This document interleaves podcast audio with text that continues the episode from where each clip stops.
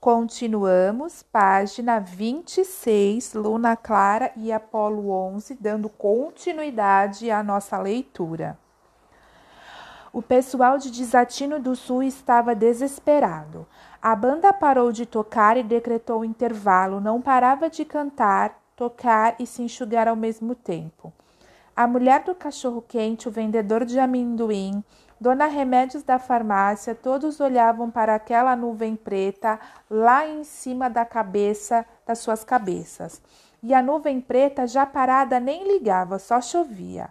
Aquilo já era uma tempestade. Pela primeira vez naqueles anos todos, a cidade parou. Será que a festa acabou? E Apolo 11 se sentiu na obrigação de fazer alguma coisa. Ia sair por aí sem capas nem galocha para encontrar uma lógica para aquela chuva toda.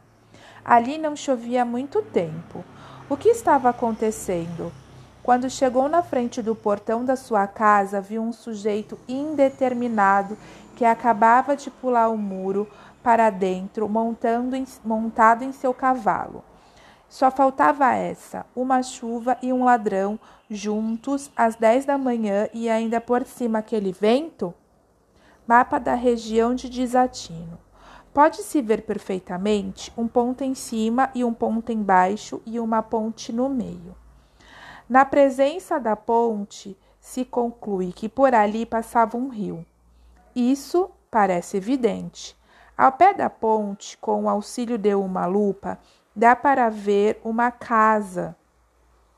Constava em alguns mapas que era a casa mal assombrada. Nos mais antigos, em pergaminho, havia até uma inscrição: perigo.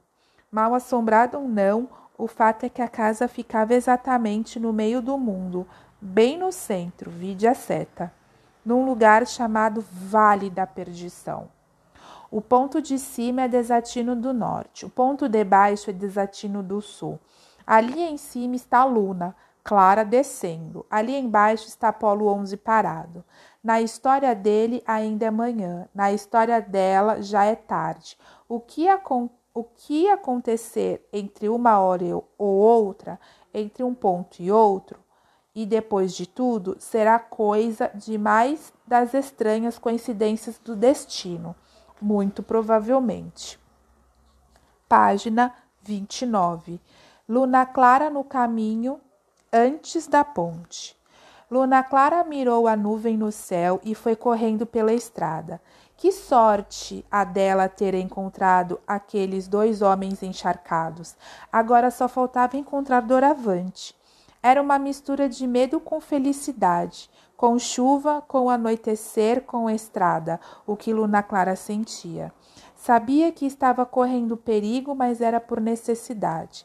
Para dizer a verdade, ela não sabia muita coisa no mundo, a não ser até a beira da estrada. O resto era desconhecido, exceto pelos comentários que se ouviam e imediatamente eram passados adiante. Corria a lenda pela estrada que ligava Desatino do Norte a Desatino do Sul que era impossível passar por ali sem perder ou ganhar alguma coisa. Em algumas ocasiões, ganhar é o que é bom, em outras, o bom é perder. Depende do que esteja falando. Que gozado, né? Ela ia pensando, mas aquilo já era filosofia demais para alguém que está se aventurando no caminho ignorado. O que se podia considerar como certo era o seguinte. Todo mundo que já havia arriscado andar por lá chegou diferente do outro lado. Não importa em que sentido estivesse indo, algo muito estranho devia ter acontecido com toda aquela gente. Falavam que era culpa de uma velha, uma dona muito estranha, que morava na casa do Vale da Perdição com um montão de cães ferozes e milhões de outros mistérios. Mas esse povo fala muito. Luna Clara não era de se impressionar com histórias esquisitas e até que ia tranquila, mais ou menos.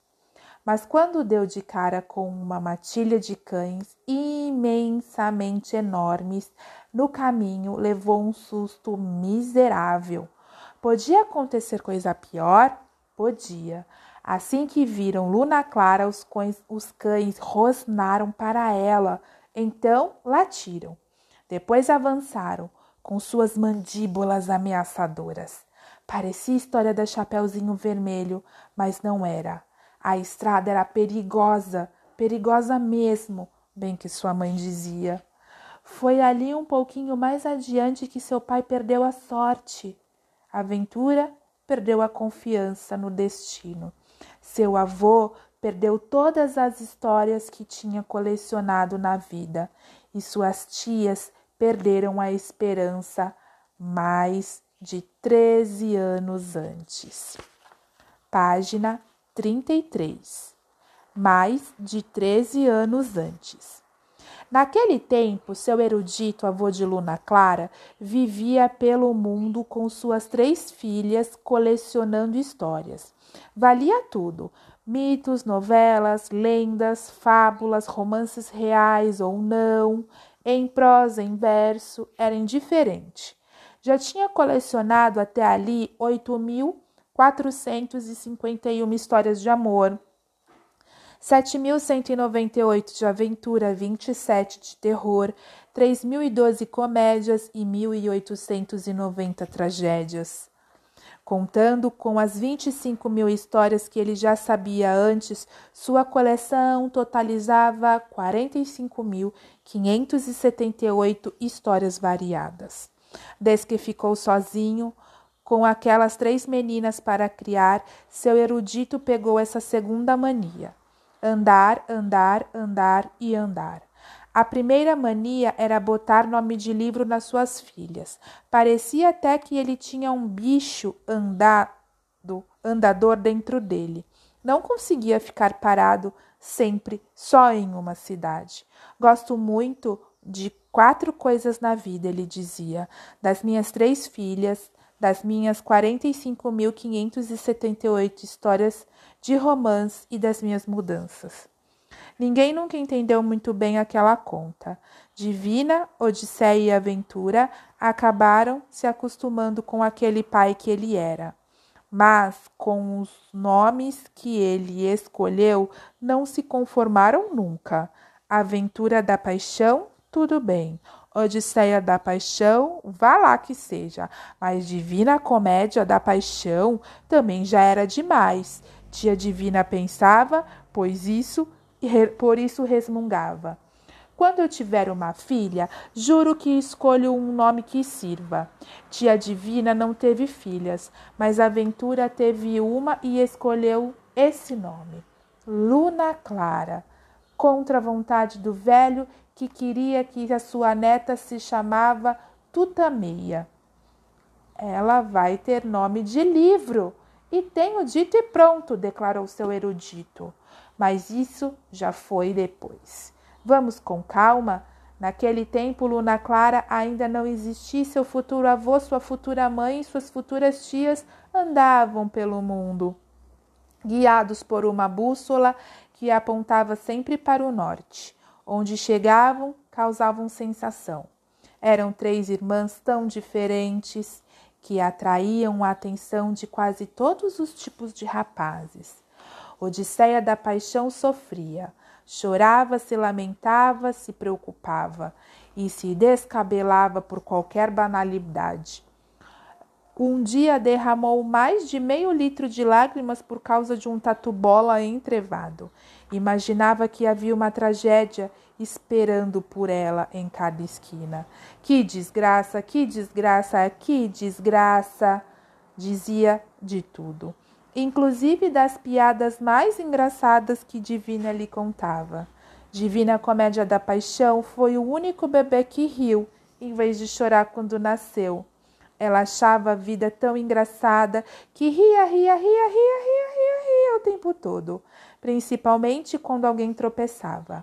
A aventura da paixão gostava de corações, de preferência com flechas atravessadas, de proezas de heróis e de cavalheiros, de poemas, almofadas peludas, canções de amor e de gatos. A família se completava com um papagaio que seu erudito herdou do seu avô e se chamava Pilhério. Bom, meus amores, vamos encerrar por aqui a nossa leitura e paramos. E na próxima, aliás, na próxima, no próximo episódio, iniciaremos na página 35. Uma beijoca e até mais!